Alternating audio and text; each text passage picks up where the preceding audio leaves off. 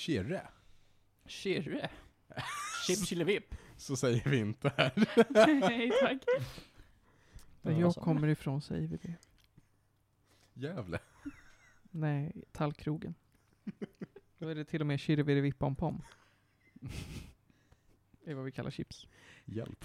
Hjälp mig. Varför? Pappa works in mysterious ways. Lyssna inte på Martin, han är hjärnskakad. Ja, Allt jag säger i avsnittet kommer vara, där jag kommer ifrån så kallar vi det florp. Call of Duty, du menar Hurt and Nurka. Stroke-avsnittet. Ja, jag heter Bondulens. Bonds Nons. Call of Bondulance! oh, Bummes Nondis having a stronk. Åh, åh, för alla som lyssnar så är det så att sist jag visade Johan den memen så bröt han ihop i fem solida minuter.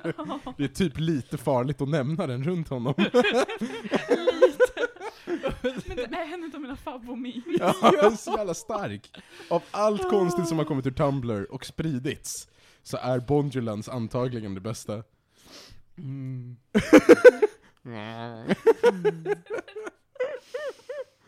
Jag hette Bondulance i en gruppchatt i typ ett halvår.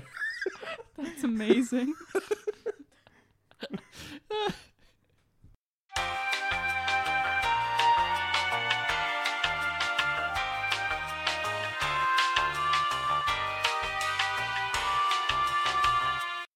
Hur var det nu Martin? Jag har inte blivit man, jag har blivit svensk. Mm, det var du som sa det. Va? Vad kom det där sig av? Det Jag sa var något i gymnasiet. många år sedan. Tallkrogen. Vet du vad Panos? Först blev jag svensk, i måndags blev jag man. Ja, berätta Martin. I gymnasiet, när Ja. du och jag gick i trean, Ja, det gjorde så spenderade du och jag och din dåvarande flickvän ett eh, brandlarm med att titta på Justice League Flashpoint Paradox. vi. Ja, det var ett bra brandlarm. Det var ett bra brandlarm. Den filmen har fått en uppföljare. Va? Mm. Är den bra? Den ska tydligen vara väldigt bra. Vad heter den? Eh, jag vet inte, jag ska kolla upp det här. Eh, men jag såg folk som hypade vad det nu hette på, på, eh, på, vad var det? Internet. Just det, Heter på det. internet ja. Ja, och då så... Ja, nej men då var det någon som visade upp ett klipp av vad som hände efter att, att eh, Thomas Wayne Batman skjuter frågetecken karaktär som inte jag tänker spoila ifall man vill se Flashpoint Paradox i huvudet. Fan, jag gillar Flashpoint Paradox. Den var skitbra, även fast man inte förstod någonting. Ja. Det brukar vara som med Flashpoint Paradox. De gör om den typ så här var tredje år och ingen fattar någonting varje Nej. gång. Nej. Ja, det är coolt i alla fall. Jag ska se vad det är för en rulle som då ska vara någon sorts, Och så ska du ta reda på var vi kan se den, för jag är taggad. ja antagligen på HBO Max. Vi skulle kunna, skulle kunna åka till KG. Och i Sätta oss i studion och och... kolla på uppföljaren Nja. till Flashpoint Paradox. Ja. Ah, när de får reda på att jag fortfarande har nycklarna. Då kommer de få panik och undra vad är det här för en gubbe? Ja, en gubbe ja. Mm. Mm. Är han vaktmästare? Vid det här laget. Du har lite vaktmästare-aura. Har jag verkligen det? Ja, Vad är det som får dig att säga det? skägget. Tack. Mm. Och din extrema förkärlek för hinkar, jag vet inte vad fan. Det är en passion Martin! they're, they're not buckets Marie. they're receptacles. Jag förstod den, det är ett Breaking Bad-skämt. Ah, jag kom aldrig så långt. Ja, det är okej. Jag behöver se längre. Det är roligt. Ja, tack. Mm. Hörni, eh, vad heter den då? Better Call Saul börjar ju snart ta slut. De släpper ju tyvärr bara ett avsnitt i veckan och det stör mig något ofantligt. Eh, Men jag sitter ju varje vecka bänkad och väntar på att det ska ske. Och det är så jävla spännande. För de, den kryper ju närmare och närmare att överlappa med Breaking Bad. I tiden. Vilket är vad vi alla väntat på. Vilket är vad vi alla väntat på. Ja, det är fett. Jag är taggad. Jag kommer inte ihåg hur många avsnitt det ska vara, men ja. När den är slut, då tänker jag börja fundera på att pröva att titta på den. Ja, det är rimligt. Jag började ju titta på den för jag trodde att den var slut. Psych! Mer pengar! Ja. Ja. Bengar. Bengar. Beng. Bana- bananer. Bananer ja. alltså våra mickar Ja, de genomgår då alltså. en total och fullständig systemkalops. De har fått medveten och attackerar oss. Åh gud. Ah. Och Martins huvud prasslar. Ja, Ja, gör det va? Prasslar jag i, prasslar jag i micken? kanske potentiellt faktiskt. Hörs det här? va? Hörs det här? Det ser ut som att det hörs. Nej, det var då fan. Det vore jävligt kul om det hördes mer än vad Martin gör i micken. Det är SAS. Jag tänker lägga undan den här.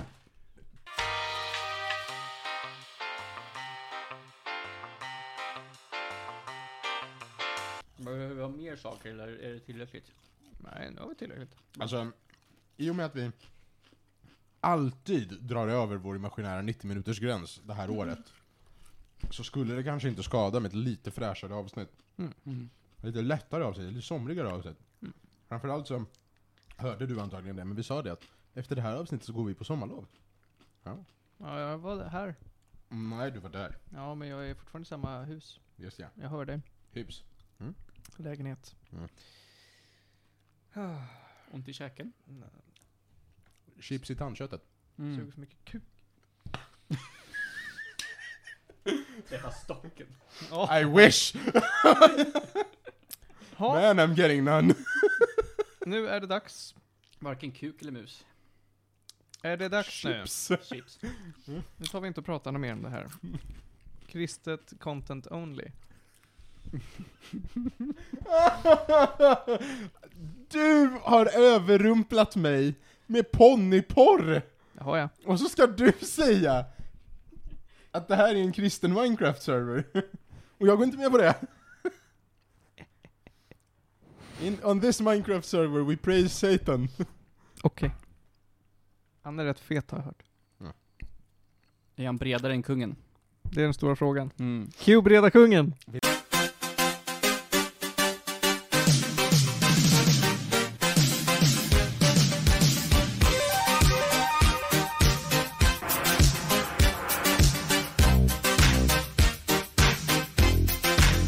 Någon punkt, som ton, i, i de övre tonåren, så hade jag Ludde och en, en kille som heter Viktor, vi hade en Minecraft-server eh, som vi hade Hobbit-tema på.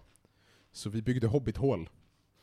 Och sen så började vi döpa olika saker på högtyska.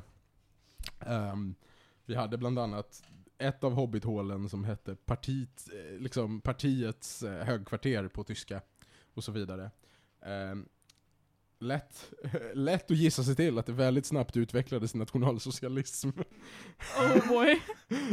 ja men vi ville inte det, men det blev så. Och, och sen dess har, alltså varje gång jag hör någon snacka tyska tänker jag bara på nazist-hobbit. Uh, där får du för din tysk, för din kristna jävla Minecraft-server Martin. Heil Gandalf. Exakt. Gnadalf. Gandalf. Mm. Är ni redo nu? Spelar vi in? Ja, hur länge? Bra. Hörni, jag har klarat spel 700. Oj. Oj, oj, oj. Mm. Min eh, comeback har varit explosiv. Jag har betat igenom spel efter spel efter spel. De faller som flugor. Och det känns jättebra. Eh, och nu så klodde jag 700-gränsen. Hur många av de där 700 är Starcraft 2? Nej, det är bara ett. Ett av 700 är Starcraft 2. Hur många mycket är det? procent är det? Hur mycket har du grävt i brunnen? En hel del brunn. Mm. Men nu måste jag säga att de här sista spelen jag spelat har varit ganska lite brunn. Men vi kommer höra mycket om vad jag har spelat under de kommande avsnitten. Det blir lite sånt idag. Eh, Men det kommer vi till efter det så kallade introt.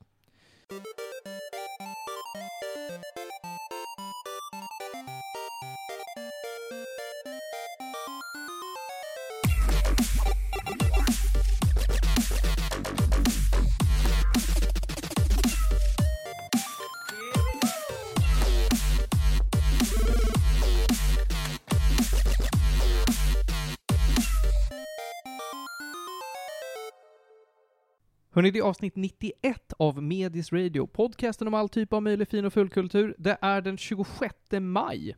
En trevlig torsdag. Mm. Eh, De som sitter med mig i studion här, det är Julia Terstol Backlund, Hallå, hallå. det är Johan Käck, Japp, japp. det är Panos Tetufexis Tja! Och jag heter Martin Lindberg och jag letar fortfarande efter jobb. Hörrni ni, vi har lite smått och gott att prata om den här veckan. Vi försöker att inte smälta bort i den annalkande sommarvärmen. Jag vet inte med er, det är bara jag som sitter här och ser ut som en svettig liten, eh, vad heter det, stek på en grill. Det bara rinna. Sådär behagligt. Mm. Eh, Beskrivande. Ja, verkligen. Eh, ja, vi ska prata om lite spel. Som vanligt så Johan, du har Weeb shit. Delar det med Julia den här veckan. Yay! Panos, du har spelat annat sorts Weeb shit. Ja, jag har spelat klart min, min eh, resa till Japan. Och jag har rest någon annanstans. Nämligen till dagens första ämne, vilket är Enslaved. Journey to the West heter den inte, utan Odyssey to the West. Mm. Eh, upp en hand hörni. Vet ni alla vad Journey to the West är för någonting? Nope. Nej. Ingen av er? Nope. Nej. Det trodde jag verkligen. Odyssey Alltså, to the West. minst ni två skulle veta vad Journey to the West var. Det är ett av de tre kinesiska stora verken, som jag brukar kalla det för. Det finns tre, tre skrifter som är någon form av, ja men det här är Kinas Odysseen, säger vi. Eh, vilket är roligt, för att nu heter det ju Odyssey the West. Okej. Eh, hela, eller början av Dragon Ball är baserad på Journey to the West. Jo men vänta, jag känner igen eh, eh, fronten på det här. Mm. Ehm, jag vet inte när det är skrivet. Jag tror att det är någonstans medeltidstext. Det står det där då. Eh, Typ 16. 1500. Ja. 1500-talet. Ja men det är någonstans se, väldigt sen medeltid. Eh, Börjar närma sig stormaktstiden i Sverige. Vad som hände i Kina på den här tiden, det vet inte ni eller jag. Nej, okej. Dynastier troligen. Ja, säkert. Eh, Det, det kan du gissa. Det kan du gissa för de senaste 3000 åren i Kina, och du kommer inte ha fel. Det var under Ming Dynasty, enligt Wikipedia. Ja men det var väl de senaste 2000 Ja, precis! Det höll också på ett litet tag. Det här spelet är väldigt kraftigt inspirerat av Journey to the West. Så när som på att huvudkaraktärerna i det här heter Tripitaka, Monkey och Pigsy. Eh, det är, om vi tänker oss vad det är i Dragon Ball, så är det ju Son Goku, det är Olong och det är eh, Bulma som ska vara någon sorts Tripitaka. Fast Tripitaka är för mig en man och har alla krafterna. Jag vet inte. Jag ska inte, jag ska inte uttala mig exakt om vem det är som är vad i Dragon Ball. Det är Son Goku som borde vara Tripitaka. Vem fan är då Monkey? Det är ju också Son Goku. Svårt. Därför fundera på. Mm. Eh, men ja. Eh, I alla fall, så om vi bara pratar om det här spelet nu, så är det ett spel utvecklat av Ninja Theory. Är det någon som kommer ihåg vad Ninja Theory har gjort? Nej. Jag känner igen namnen men kommer inte ihåg vad. Det är de som har gjort DMC, Devil May Cry. Ah. Alltså Devil May Cry inte 5. Eh, de har också gjort, vilket jag tyckte var så roligt, för att alla gånger jag spelar ett Ninja Theory-spel, vilket händer ibland av eh, olika anledningar, så tänker jag, fan vad det här spelet känns som, eh, känns som Heavenly Sword. Vilket Och så är kollar jag alltid och säger att ja just det, Heavenly Sword var deras första spel de gjorde. Och det känns som att de inte har kommit någon vart sedan dess. Och det tycker jag än idag. Alla Ninja Theory-spel, med lite undantag för, för detaljer, är så otroligt mycket Heavenly Sword. Och det här i synnerhet. Det här tror jag kom ut 2011, eller någonting. Var, eh, Playstation 3 kom det ut till. Sen har det släppts på bland annat PC. Uh, släpptes 2010. 10, inte 11, förlåt. Slutet på det, så Mm. close enough. Och Heavenly Sword kom ut 2007, vill jag minnas. Ja, det var det nästan en release-titel, höll jag på att säga, men det är väl kanske inte var. Gud, Det var tid, Sword. tidigt eh, Playstation 3. Det spelet känns som ett extremt tidigt Playstation 3, ska jag säga. Står bakom Johan. Det ser typ nästan borderline PS2 ut, om jag ska vara ärlig. Eller hur? Men så var det ju med vissa, ja det är på andra sidan så du kan inte se det. Eh, det här spelet handlar om någon form av framtid i vår värld. Så är det någon sorts postapokalyps, där eh, vi befinner oss i USA. Vi träffar Monkey, som spelas av And, And, Andrew Gar... Nej, Andy Serkis. Andy, Andy, Andy Serkis. Mm. Oh. Eh, som vi alla känner igen som till exempel Gollum, eller som Alfred i Batman. Alltså, Captain Haddock i uh, det Steven Spielbergs Tintin. Just det, just det. enormt mycket Han talang. i Black Panther. Ja. Ja, Mm. Just det. Han är en Black Panther i Djungelboken. Just, Just det. Hot Mm. damn. Ja, nej men han spelar huvudrollen då, Monkey. Som är en man med en fet motorcykel och en stav. Han har blivit förslavad av någon form av eh, handelsklan, som bara kallas för slavers. Och vissa slavers jobbar för någonting som heter Pyramid. Det blir bara viktigt i slutet. Det här spelet har en ganska hattig story, ska jag avslöja. På det här skeppet där han ligger och är förslavad så träffar han Tripitaka, eller Trip som hon väljer att kallas, som är en tjej som eh, lever i vanliga fall med någon sorts klan högt uppe i något berg, där de kan leva i trygghet från slavhandlare och då en form av maskiner som är någon sorts killer robots. Och det ska jag säga, det är, vad man, det är fienden i det här spelet. Allting du slåss mot är tre sorters killer robots. Det blir väldigt repetitivt. Eh, de kraschlandar med det här slavskeppet för att Tripitaka lyckas hacka sig ut. Eh, när Monkey vaknar så har hon satt en sorts hjälm på Monkey. Där hon säger att okej, eh, det här är ett slave eh, headband för dig. Jag har programmerat om det så att den lyder min röst. Du gör allt jag säger eller så kommer du få extrem huvudvärk till den punkt att du liksom dör. Eh, så att Monkey blir hennes slav. Och hon säger, nu ska, jag vill inte göra det här egentligen, men jag är lite för mesig på egen hand. Led mig hem. Och det är eh, början av spelet. Det är ett third person hack and slash. Lite plattform. Lite, lite, lite pussel. Eh, ungefär åtta timmar långt. Och det här är väldigt blandat vad folk tycker om det här. Jag har sett folk som har gjort YouTube-essäer om att det här är Guds gåva till folket. Jag har sett folk som sagt att det här var ett mediokert spel till PS3, och jag lutar nog mer mot det senare. Det funkar att spela på PC, absolut, men, men det gör verkligen ingenting nytt med hack and slash-genren. Att berätta Journey to the West i någon form av modern postapokalyps-tappning gör inte heller överdrivet mycket. Och om jag ska eh, klaga på någonting så är det att storyn i det här spelet är så hattigt berättad. Jag tänker inte avslöja hela, men det är uppdelat i kapitel. Det finns 14 kapitel. De första, nu ska vi tänka efter, typ sju eller åtta, alltså eh, halva spelet eller mer, går ut på att ta sig till Monkeys motorcykel.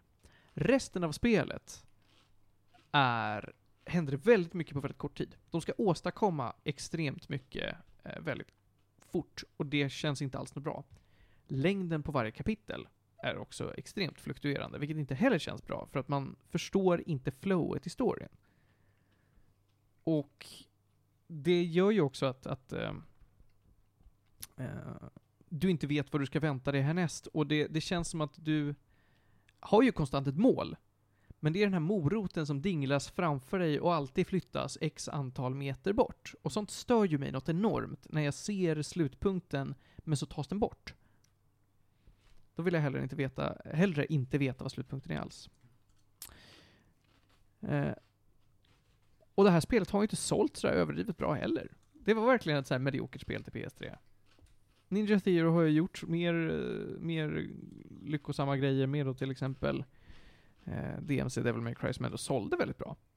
Antagligen på grund av namnet, för det spelet har ju också fått lite blandade recensioner.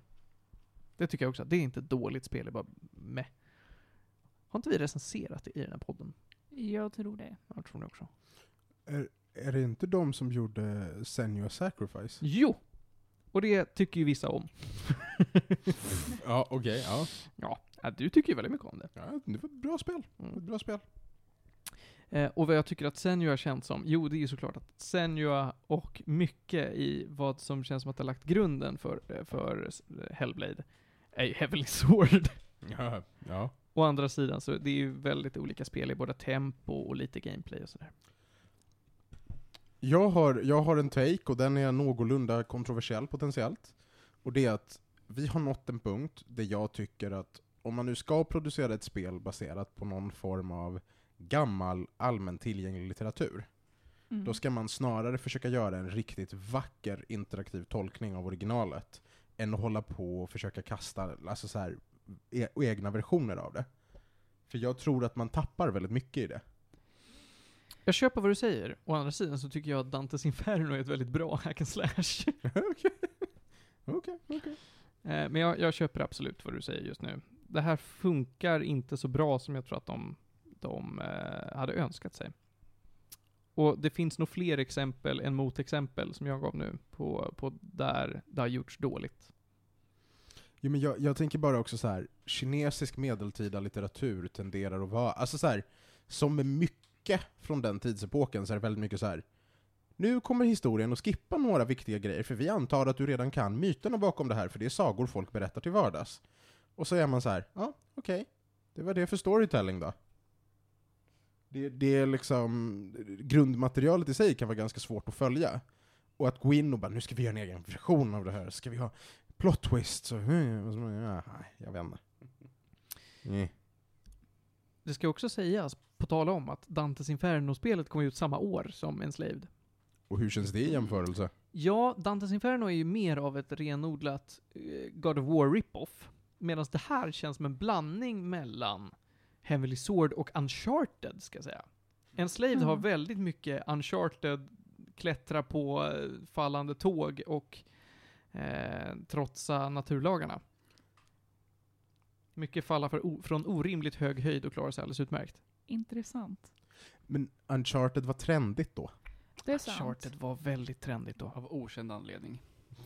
Ja, men Va? vadå, till och med du hatar ju ettan. Absolut, men, men så här, jag fattar ju att folk tyckte om det vid någon punkt. Ja. Mm. Och fortfarande gör tydligen. Du menar Felix? Bland annat. Ja men Felix vill se Sydamerika, så han kan inte försvara det just nu. Jag vill inte spoila slutet av det här, men efter programmet så tänker jag spoila det för er, för ni kommer ju aldrig röra den här skiten. Nej.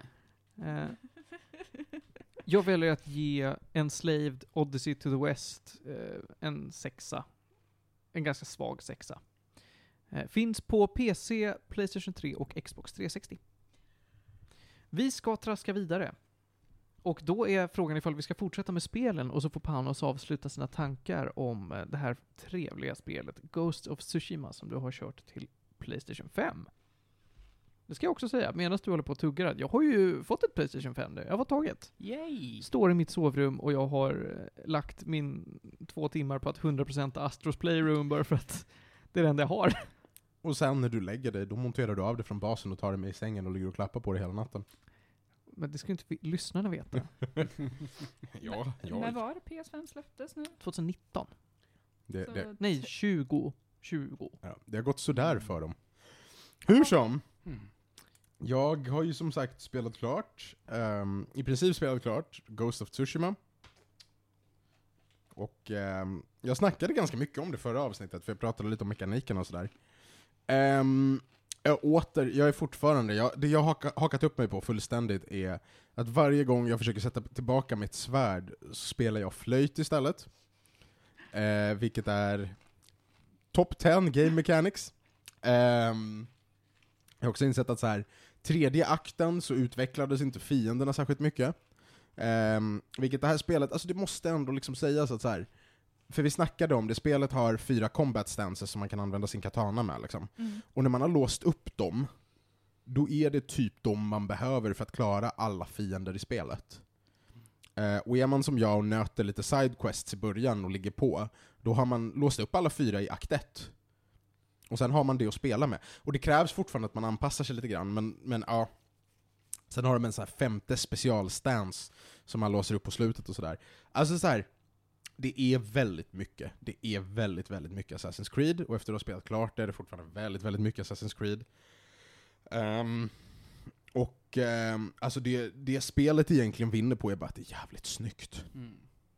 Ett jävla fint spel med fin musik och jag gillar, jag gillar att en av, ett av minigamesen man får, eh, som man kan hitta så ute i världen, för det finns collectibles och det finns små minigames, eller minigames och minigames, det är små events man kan gå till, små sidequests. Ja. Ett av dem är eh, rävar. Foxdens.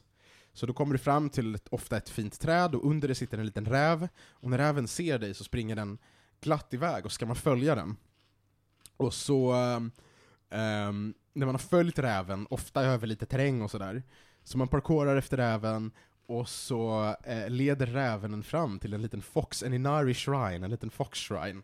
Åh, och så kan gulligt. man press eh, X to honor shrine, och så gör man en sån här.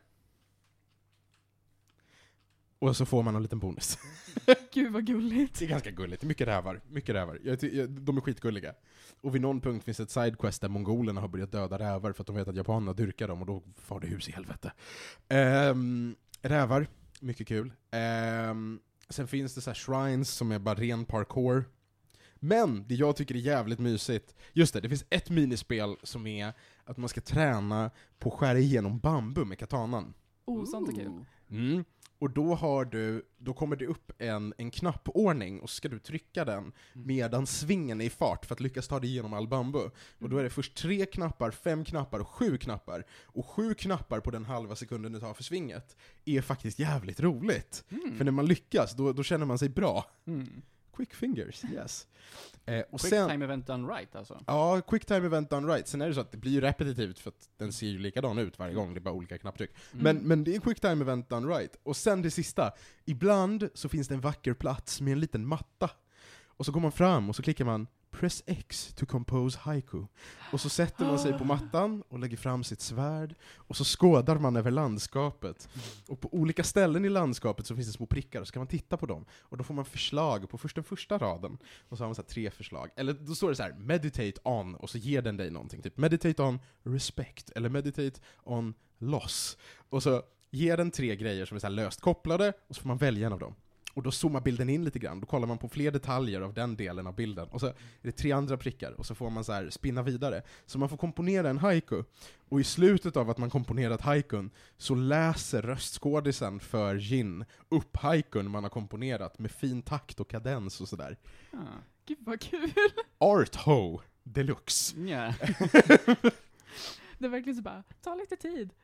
Skriv poesi. Skriv poesi, precis. Du har precis hackat igenom 47 mongoler. Kom här, skriv poesi! Ehm, Vad har, har det någon eff, alltså effekt på gameplay? Nej? du skriver poesi. Ja men det är trevligt. Visst är det det?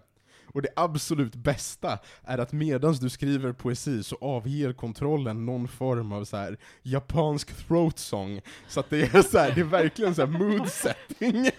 Att jag hörde ett Vilket spel intressant. trycka ner kultur i eh, halsen på nördar sedan Eternal Sonata. jo men det är, Det är intressant för det är ju mongolerna som har throat singing som deras grej. jag vet, Mm. men skit i det. Han dödar dem och tar deras kultur. Jag dödar dem och tar deras halsar, va? Um, nej men, um, nej men det är trevligt. Jävligt trevligt. Det, det förlorar ju lite på att man inte kan dejta några duvor, men i övrigt Ah. så är det jävla bra Japan alltså. Mm. Du, du har något att säga, men du har också chips. Tentakelmonster. Inga tentakelmonster. Det Mongoler? kommer senare. Mycket mongoler. DLC. Rävar? Mycket rävar. Hur många rävar kan du dejta? 50-talet tänkte jag med. Du kan inte dejta en enda jävla räv. Fan. Du kan klappa dem! När du har gjort, när du har gjort Honor the Shrine, då står räven ofta och stirrar på dig, så kan man trycka press X to pet, och så kan man klappa den, och den lägger sig på rygg, och så klappar man den på magen. Och sen så hoppar den upp som en hund och springer iväg. Och, man, och, så, och så, jag bär inte alls på rabies, och så springer iväg i solnedgången. Eh, Du verkar nöjd. alltså jag är fan rätt nöjd. Det var en mysig upplevelse. Väl spenderade pengar. Ja, speciellt med tanke på att den var på rea. Men också så här, många av de tuffa delarna av spelet är inte så pass jobbiga att det är ett jobbigt spel att spela igenom. Mm. Eh, Men det som är fint är riktigt fint. Sen har det också, de har ju typ, vad är det, tre eller fyra side characters som är liksom ens kompisar, companions.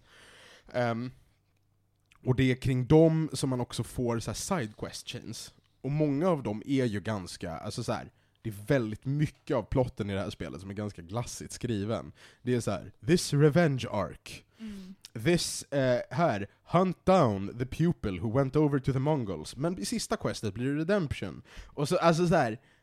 det är liksom inga, inga så här manusmästerverk, utan det är så här: samuraj, bra. Mongol, dåligt. Interaktioner, standard. Ehm, ehm, Men man kan skriva haikus. man kan skriva haikus, man och kan kompo- klappa rävar. komponera haikus och klappa rövar, rabiesfritt. Mm. Ehm, så att, så att det är ändå, så här, det här spelet är för mig, bara för, för det pratade vi om i förra avsnittet, hur väl de har implementerat DualSense-kontrollen. Mm. Eh, eller du, ja, DualSense-kontrollen, precis. Med vibrationerna och liksom alla ljuden och det där. Bara för det och att det är ett så fint spel, så är det här, det här är liksom en 8 av 10 upplevelse för mig. Och hade jag köpt det när det var nytt till PS4, och inte på rea, kanske jag inte hade känt så här. Men, men att köpa Editors Cut för 200 spänn på rea och spela det på PS5 där det är så jävla fint och välintegrerat, det är en 8 av 10. Nice. Kul att höra. Ja. Så att du säger att det här spelet ska man faska med spela på PS5? För Alltså- att få den bästa upplevelsen och nästan för att få den värdefulla upplevelsen. Ja, och majoriteten av spel som är anpassade eller portade till PS5 ska du nog spela på PS5. För att handkontrollen är så mycket mer dynamisk, och när de har gjort jobb för att liksom utnyttja det, då blir det ett bättre spel. Du, det är ganska mycket som jag har sett på Playstation Network eh, där de säger 'enhanced for PS5' där jag sitter och är skeptisk. Och tänker, hur enhanced kan det vara? Alltså typ Cyberpunk som har en stor patch för att vara enhanced i PS5, det var ju inte lika enhanced i PS5. Men det hade fortfarande ganska mycket interaktivitet. Alltså det var ju ofta som man så här. Det jag tyckte var kul var ju, det berättade jag om när vi snackade om det, att man kände underlaget man körde på i kontrollen. Det är intressant. Så att de har liksom verkligen försökt utnyttja the haptics. Eh, vilket är bra, för jag kör som en dåre, så då vet jag vad jag kör på som en dåre, för jag hinner fan inte se det i farten. Ehm, så att sånt är ju kul. Sen finns det säkert spel där enhanced to PS5 betyder vi har lagt in tre scener med raytracing. Ni får göra er research innan ni köper spel till PS5. Men Ghost of Tsushima får alltså eh, en 8 av 10. I sin nuvarande liksom, Mm. status. Och det Mm. finns på Playstation 4 och Playstation 5. Spelar på PS5. Ja, Om man har ett. Spelar inte annars. Bara du och jag som ska spela alltså. Ja. Mm. Mm. Hörni, vi ska traska vidare ifrån Japan och till någon annanstans. Ja, det är... Nu ska jag sitta och fundera på om det är någonting som är... Jo, nej, nej. Fram med geografin Martin. Nej, det vet jag inte. Vi kommer tillbaka till vart i världen vi befinner oss nu och vart Carmen San Diego är. Nu ska jag sluta svamla och säga att vi ska prata om den nya säsongen av, eller förlåt, volymen av Love, Death and Robots. Vi kommer tillbaka till den här eh, serien eh, med antologiska avsnitt ibland. Det är Guds gåva till animationsnördar, måste jag Mm. säga. Vi får så mycket stilar, så mycket talang eh, och så häftiga historier som berättas. Och nu har det släppts, vad sa jag nu då? Nu får ni påminna Nio mig. avsnitt. Nio nya avsnitt. De här är i regel längre än de vi har sett tidigare. Mhm. Nu är många uppe och nosar där på 10 minuter, en kvart. Oj. Några är uppe i 20 minuter. Mm. Det hade vi väl, vi har haft något, något längre avsnitt i båda förra volymerna. Mm. Jo, men det Det tror har jag. vi nog. Här har vi två nära 20 minuter, fast vi har en som är 7 minuter också. Och en kortare säsong då. Mm. Ja.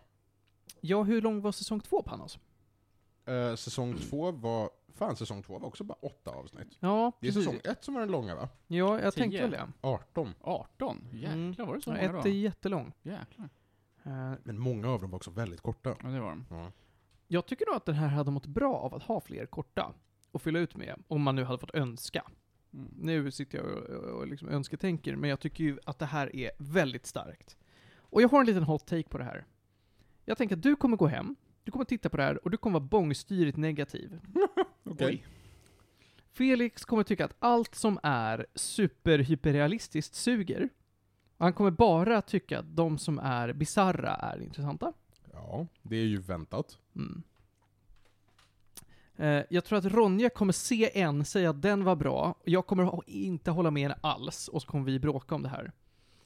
Eh, hon, kommer, hon kommer ha sett alla, glömma bort alla utom en. Och säga att den hon kommer ihåg var bra, och jag vet precis vilken i den här säsongen som jag tycker är riktigt dålig. Som hon kommer tycka är riktigt bra. Mm. Vi får se om jag har rätt när jag eh, diskuterat det här och ni, ni har tittat på det här.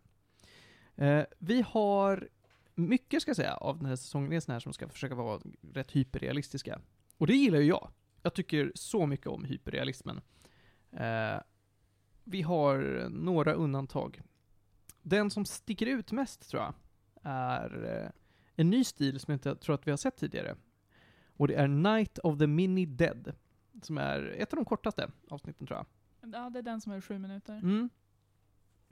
Eh, där ser det verkligen ut som att någon har filmat ett Warhammer-bräde eller någonting. Alltså en så här miniatyrbräde med tennsoldater. Huh. Eh, perspektivet är jättehäftigt. Och det handlar om en zombieapokalyps och det går jättefort och det är blandat med en massa klassisk musik och alla röster man hör är bi, bi, bi, bi, bi, bi, bi. Men man hör vad folk säger ibland. Huh. Eh, det är jättegulligt. Panos, du kan ju dra upp och titta bara på en freeze frame tystat så får du förstå vad Ja, som jag ska, händer. jag ska göra det. Men, fortsätt, jag, Mm. jag, jag försöker under tiden. Det är nog det mest intressanta vi ser in terms of eh, häftig, eh, cool ny stil på det hela liksom. Annars så, förutom det hyperrealistiska, så har vi några som är väldigt cell-shadade. Eh, och vi har fått ett kärt återbesök från faktiskt en callback till tidigare säsong. Om ni alla kommer ihåg från säsong 1, Three Robots. Så finns det nu ett till avsnitt om The Three Robots, där de funderar Mm. ännu mer på vad mänskligheten gör dåligt. Alltså det här såg, det här såg ut som... Dels kändes det som, som vad heter det, reklamen för Blizzards nya mobilspel. Ja, I, i så här, eh, Mm. gudaperspektiv. nu pratar du om Night of the Mini Dead igen. Night of the Mini Dead, ja. Eh, och sen så kändes den också lite som yoghurtgrejen.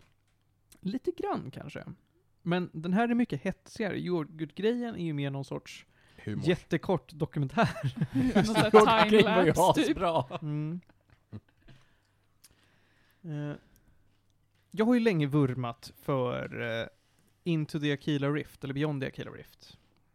Eh, från Ja, säsong just det, den. Som jag har sagt att det här är liksom bland det coolaste och bästa jag sett i mitt liv. Jävlar vad jag gillar det här. Den har fått sig en, en konkurrent i den här säsongen. Som heter Bad Traveling. Som handlar om en båt i Karibien. Så är det med det. Eh, Det är också en av de längre vill jag minnas. Ja, hörni. Eh, alla de här är ju, eh, ligger uppe på Netflix. De är nio avsnitt långa, det tar inte så, så, det tar inte så lång tid att komma igenom den här volymen.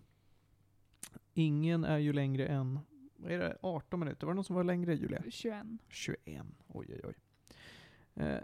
Jag tycker absolut att det här är sevärt.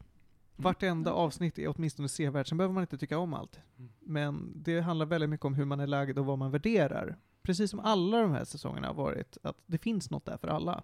Mm. Till skillnad från säsong två, eller volym två, där det kändes som att det fanns ett mer övergripande tema. Ja. Men den här är mer, eh, Ja, den här är mer kasta ut och se, eh, det finns någonting för, för den breda massan. Mm. Mm.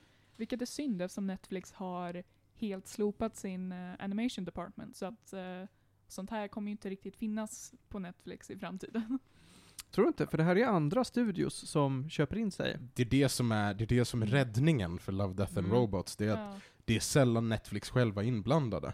mm. Alltså, det... Ja. Tack, vi tackar för det. ja, det gör vi. För den här kom ut typ samtidigt som nyheten om att ah, men vi kommer inte ha någon animation department alls på Netflix Mm. längre kvar. nej, de behöver göra många saker rätt snabbt just nu. De har Ja. gjort många saker fel snabbt just nu. Exakt. Jag har inte märkt något skit de har gjort. Jag har bara hört att folk är upprörda. Har du, du, är inte upp, alltså, du är inte uppfattat att Netflix nu planerar på att ta en avgift för att familjedela konton? Jo, men det kommer lycka till. Eh, De kommer också ha, eh, göra som Hulu, att de gör en till eh, nivå där det fortfarande är eh, reklam på. Mm. Men hur, f- får jag Som man fråga? måste betala för fortfarande. För, för ni är sådana människor. Hur skulle man genomföra grejen med avgift för familjedelning? Är det att gå på IP-adress eller vad är liksom grejen? Jag vet inte, för alltså saken är den att det finns ju folk som bor på ett ställe men som kanske typ reser. Jo men, jo, men jag tänker att så här, jag tänker så här kan om, ju jag heller tillgår, om jag tillgår mitt konto på min hemdator och på mitt Mm. 5G-nät, då ser det ju ut som två helt olika platser. Ja. Så att hur är det meningen, ska de bara så här skicka pop-ups där det bara så här, du delar du förresten, vill du betala för det? Eller vad Alltså, är Det är liksom... lite det jag kände. Det här är ju bara en skrämseltaktik. Det är jättesvårt att enforca. Mm. Det närmaste man kan komma är liksom att de bara så här, frågar alla så här, profiler, liksom så här, men vart bor du? Men sånt man kan ju bara skriva in en adress. Jo men Mm. det är precis så vi gör med Spotify. Ja. Mm. Det är precis så vi gör med Nintendo-grejen också. Mm. Vi bor alla på samma adress om någon frågar. Ja. Ett stort kollektiv Mm. Ja. av pirater och Mm. bananer. Nej, okej. Ja, Ja, hörni, vad Netflix gör är ju att tappa subscribers, så att något fel gör de ju uppenbarligen. Mm. Eh, men eh, vad, för att, för att vara lite nyfiken, vad är det Netflix animationsteam har gjort? Jag kommer på Mitchells vs. The Machines, det var väl deras egna inhouse? Eh, alltså de har gjort en del. Dock har inte jag varit så aktiv på Netflix, jag har inte sett så mycket. Det var ju en toppenrulle by the way. Um, fan, den här Over the Moon var väl en grej. Fast det, ja, jag vet inte, jag tycker mycket av det, jag tycker mycket av det Netflix har gjort, alltså animerat själva. Jag ser inte Mitchells vs. The Machines, jag hade fel ser det Du som. kan ha haft fel ja. Mm. Klaus, Klaus var de som gjorde själva ja. Okej. var den bra? Den Folk var gillade den. helt okej. Det var verkligen en så här, något för alla tre och fem. Ja, jag tycker mycket av det här har sett jävligt B ut. Jag tycker alltid att det har sett så B ut att jag liksom inte ens har provat att kolla på det. Så att jag kan inte uttala mig så mycket om Netflix egna animationer, men det är ju synd att, att de inte breddar sig, utan tvärtom. Å andra sidan har de ju också orsakat sina enorma förluster helt själva. Så att man får väl liksom... Ja, nu är det dags att städa upp lite. Just det, Cuphead show. Uh, oh boy. Usch. Ja. A Tale Dark and Grim. Ja, Inside Job var ju de också. Så jag. Ooh, men den var ju bra. Den var trevlig. Var den där? Ja, Ja, men den var trevlig. Den Men det, det är ju verkligen, det känns ju inte som att det är något inhouse-team, det känns ju bara som att det är regular show. Alltså, Just det, det är de som ska göra eh, The Magic the Gathering-showen. Inte längre antar jag. Oj. Troligen inte. Eh, det jag verkligen vill ha är säsong två av Owl House. Det är, det är animerat. Ja, okej. Mm. Det- Nu bytte du helt spår, men det är kul att du vill ha det. Ja, nej men på tal om animerat jag kan streama. Mer Owl House. Ja. Skit i Netflix, mer Owl House. Ja, nej men alltså, Owl House är supertrevligt. Vet du vad det finns animerat man kan kolla på? Nej. Crunchyroll. Okej, vet du vad? De, får, de kan få sponsra oss. Jag kan ha, jag kan ha ett 30 sekunders reklamsegment för Crunchyroll mitt i podden, det är jag okej med. Mm. Nu ska vi ha pengar. Äh. Fan. Netflix animation skulle gjort en Asterix minis- miniserie. Nej! Åh. För att gå tillbaka till ämnet i sig så vill jag ge Love, Death and Robots volym 3 9 av 10 gäddor. Det dras ner en hel gädda av två avsnitt som jag tycker är riktigt botten. Men allt annat är så fantastiskt att det kompenserar och eh, det är svårt att döma helheten i och med att det är helt olika studios som gör alla. Mm. Man borde egentligen ta och recensera varje avsnitt individuellt, men då skulle vi suttit här hela dagen. Så att så gör vi inte. Eh, och med de orden så ska vi gå vidare. Och vi ska traska vidare till Weeb-hörnan. Tillbaka till Japan. Ja, Ja. visst. Vi På tog en sväng om. Ja, exakt. Det är där vi har eh, kikat. På eh, Spy X Family. Ja. Eh, som är en serie som fortfarande går. Så de släpper också veckovis eh, avsnitt. Eh, eh, så jag har nästan kommit ikapp, du låg lite efter. Ja, jag kom till avsnitt fyra, såg jag. Yes. Um, Eh, men eh, det här är alltså en serie som handlar om eh, de fiktiva landen Westalis och Ostania. Eh, och där eh, Westalis eh, då är lite rädda för att men Ostania kommer nog vilja ha krig. Så de skickar sin bästa toppagent, Twilight. Ja, för att då, jag, jag tror att hans mål är att ta koll på en person of interest. Um, ska väl bara utforska vad han gör för att han är såhär recluse, typ. Mm. Eh, och eh, för att komma åt honom, han eh, syns typ aldrig till förutom eh, på, vid få tillfällen vid hans eh, sons eh, skola. Så vad måste Twilight göra? Jo, han måste få ta tag på ett barn som han då kan infiltrera det här, eh, den här skolan med. Är det här Meet the Millers? Nej. Eh, så han går till eh, den eh, typ skabbigaste barnhemmet i Ostania, i, staden Berlin. Ja. Martin, har du någonting att... Nej. Nej. Så det här är, ja. Mm. De, de har alltså tagit, det här är, det här är en kalla kriget. Ja. Ja, Ja, okej. ja. basically. Och så han får då tag på en liten tjej som då råkar vara en tankeläsare. Det här vet inte han om. Eh, hon heter Anja. Och eh, hon har blivit, eh, ja men, eh, hon har varit i typ så här tre familjer tidigare, men eh, de tycker att hon är så obehaglig för att, ja men, ja, antagligen så gör hon konstiga saker med sitt eh, tankeläsande. Eh, så hon är väldigt eh, klingig på så vis, men otroligt söt. Hon är så gullig. Ja, alltså det går liksom inte att inte tycka om henne. Hon är, eh, ah, adorable, över, ah, toppar alla gränser. Eh, I alla fall då, så han bara yes, grymt, jag har en, en unge. Nu ska vi planera för att komma in i skolan.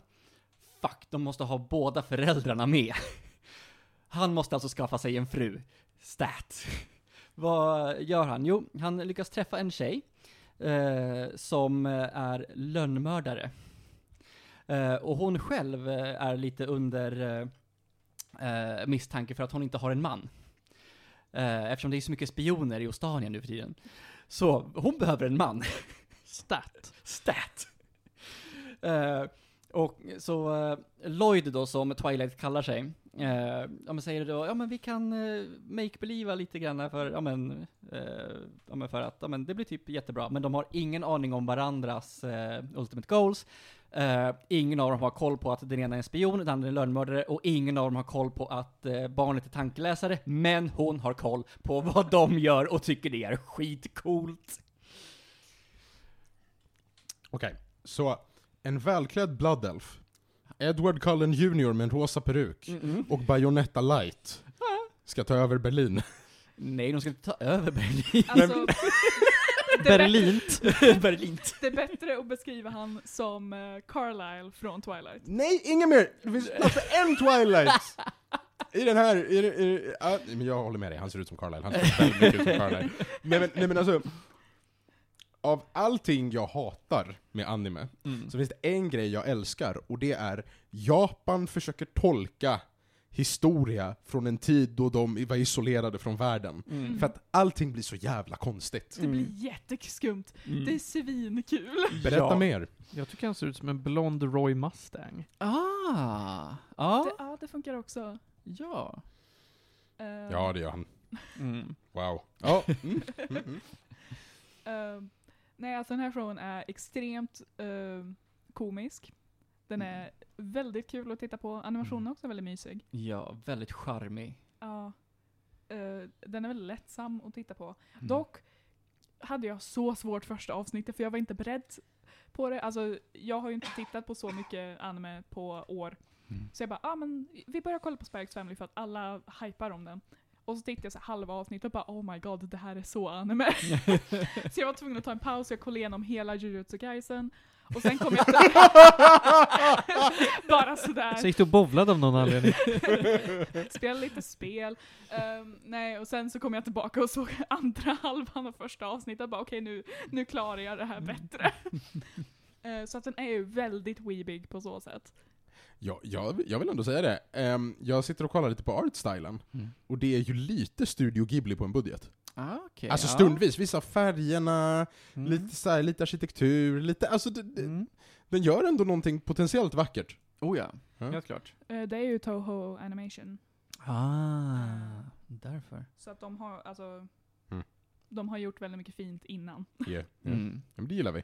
Och det är eh, No Name som gör musiken, vi- vilket eh, de även gjorde till uh, Dorohedoro, som vi har pratat om. Prosit. Host. Ja. Mm. Mm. Eh, menar, den här serien är bara otroligt charmig, den eh, har eh, rätt nivå av liksom flams. Eh, den är inte liksom för seriös, men den eh, har en tydlig story, alla karaktärer är asbra. Uh, framförallt Anja. Anja in my heart, alltså hon är så gullig. Ja. Waku waku. Av nyfikenhet, hur mycket är balansen mellan den överhängande storyn om politiska intriger och hur mycket handlar det om den direkta konflikten med jag måste spionera på den här ungen? Och oj vad knasigt det är att bibehålla en familj. Det handlar mest om eh, Lloyds eh, För att han har ju alltid jobbat ensam, Mm. men nu så Mm. måste han ju försöka lägga upp en plan där han förlitar sig på andra. Mm. Så det handlar ju väldigt mycket om eh, det egentligen, men också om den här eh, familjebyggandet. Det handlar ju också väldigt mycket om Anja som eh, ja, men försöker, ja, men hon, det enda hon vill är att vara älskad och ha en familj. Mm. Eh, så jag skulle säga att det är de två grejerna som det hoppar mellan. Ska man titta på en dubbad på tyska? Eh, jag vet inte.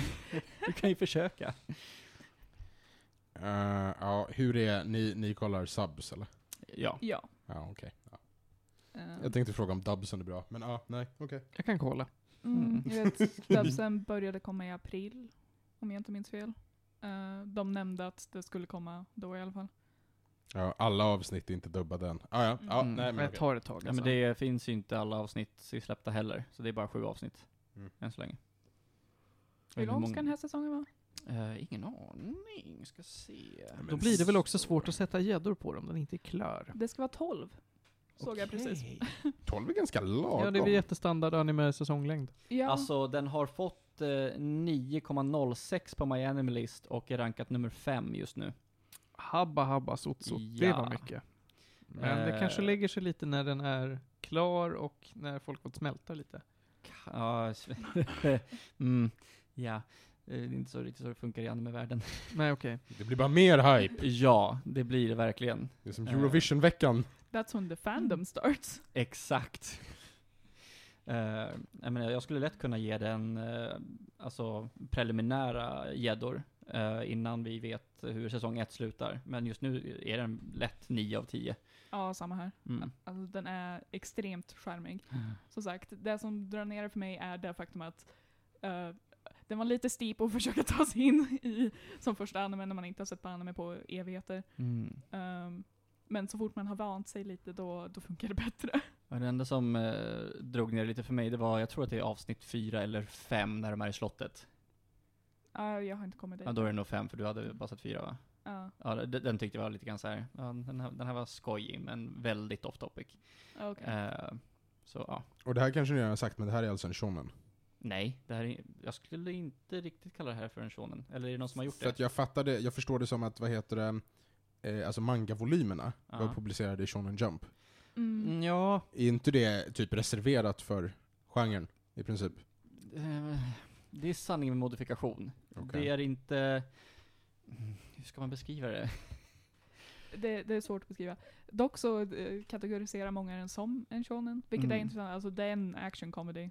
Ja, Uh, mestadels riktad på komedin. ja. Är det någon fanservice? Nej, Inte så mycket Finns det nej. ett beach episode? inte än. Det finns en Det castle kommer, episode. det kommer komma beach episode. Det är lag. Mm. Beach episode i Jojo. Eh, men det är inte en isekai. Vilket vi kommit fram till hur trendigt det är med isekais. Eh, just det, det är varken Jojo eller Spy X Family är en Mm. isekai. Precis. Det spelar, utspelar sig i en alternativ värld. Inte Jojo, den sp- utspelar sig i riktiga världen.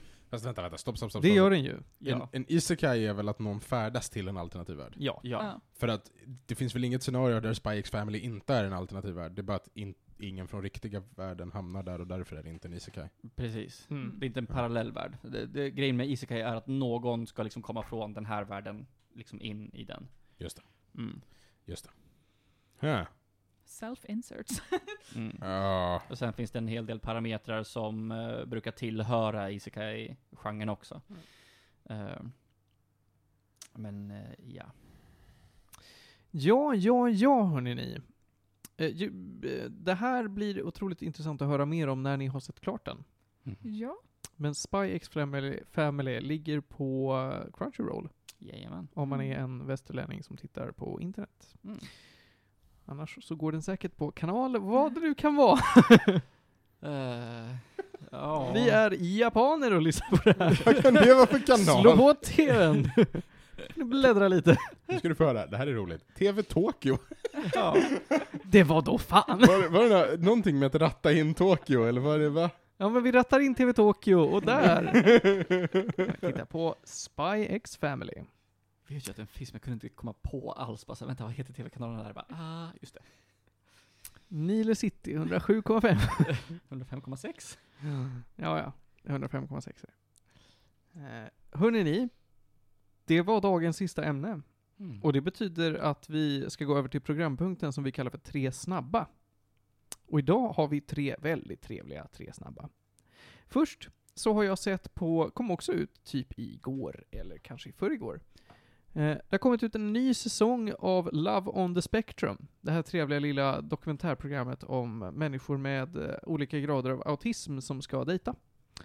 Eh, det här heter Love on the Spectrum US, men det är samma produktionsteam som har gjort det och samma liksom, dokumentärfilmare. Han Kian, vad han nu heter.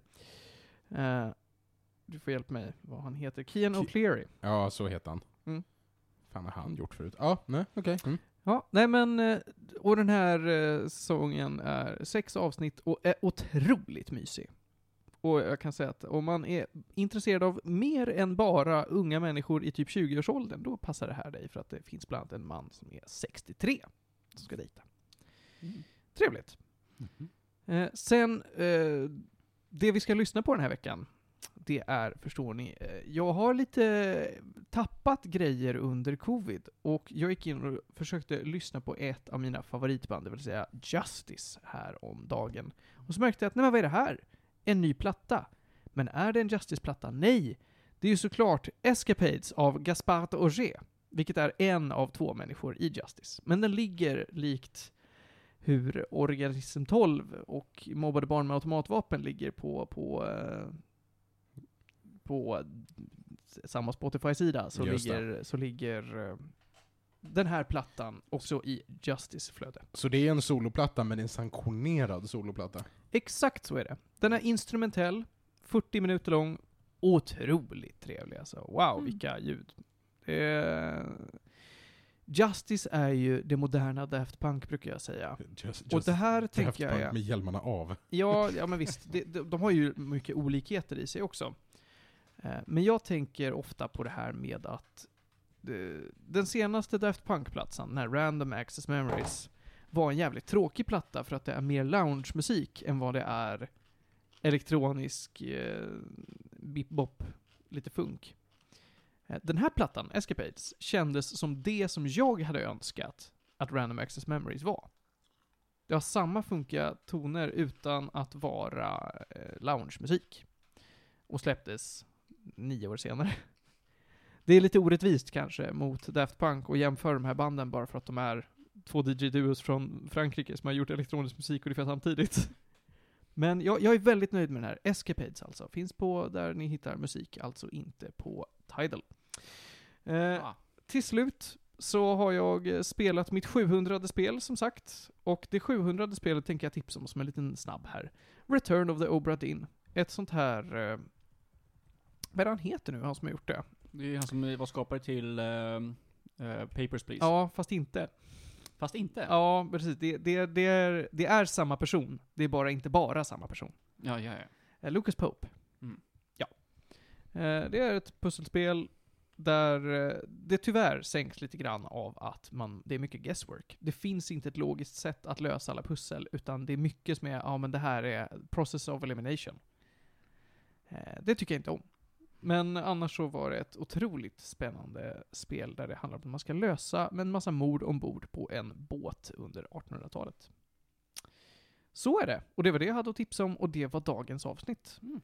Om ni vill höra mer på oss, ja då har vi ju 90 andra avsnitt som ligger där du hittar podcasts. På Spotify, i Castbox eller på iTunes. Vill ni prata med oss? Ja, då kan man göra det via sociala medier såsom Facebook eller Instagram. Eller varför inte mejla oss på medisradio.gmail.com. Eh, nu så är det dags för oss att ta någon form av som kortare sommaruppehåll. Ja, vi lär nog skippa i alla fall ett avsnitt eh, framöver då. Ja. Så att eh, 92an kan man väl förvänta sig någon gång i slutet på juni, alternativt början på juli. Det får vi se. Men det har varit otroligt trevlig vårsäsong, måste jag säga. Det Vi har varit väldigt konsi- consistent med hur vi har publicerat avsnitt. Vi har haft mycket roliga gäster. Och vi har haft mycket roliga ämnen. Så fan vad material det har funnits den här, den här våren. Ja. Pandemin är över och alla fortsätter ändå producera. Mm. Fantastiskt. Mm. Eh, Så att vi hörs snart igen hörni ni. Tack så jättemycket Julia för att du kom hit. Tackar, tackar. Tack Johan. Tackar. Tack Panos. Tack, tack. Och jag, ja, Eh, jag heter Martin. Och jag söker jobb. Puss och kram och nyp i stjärten.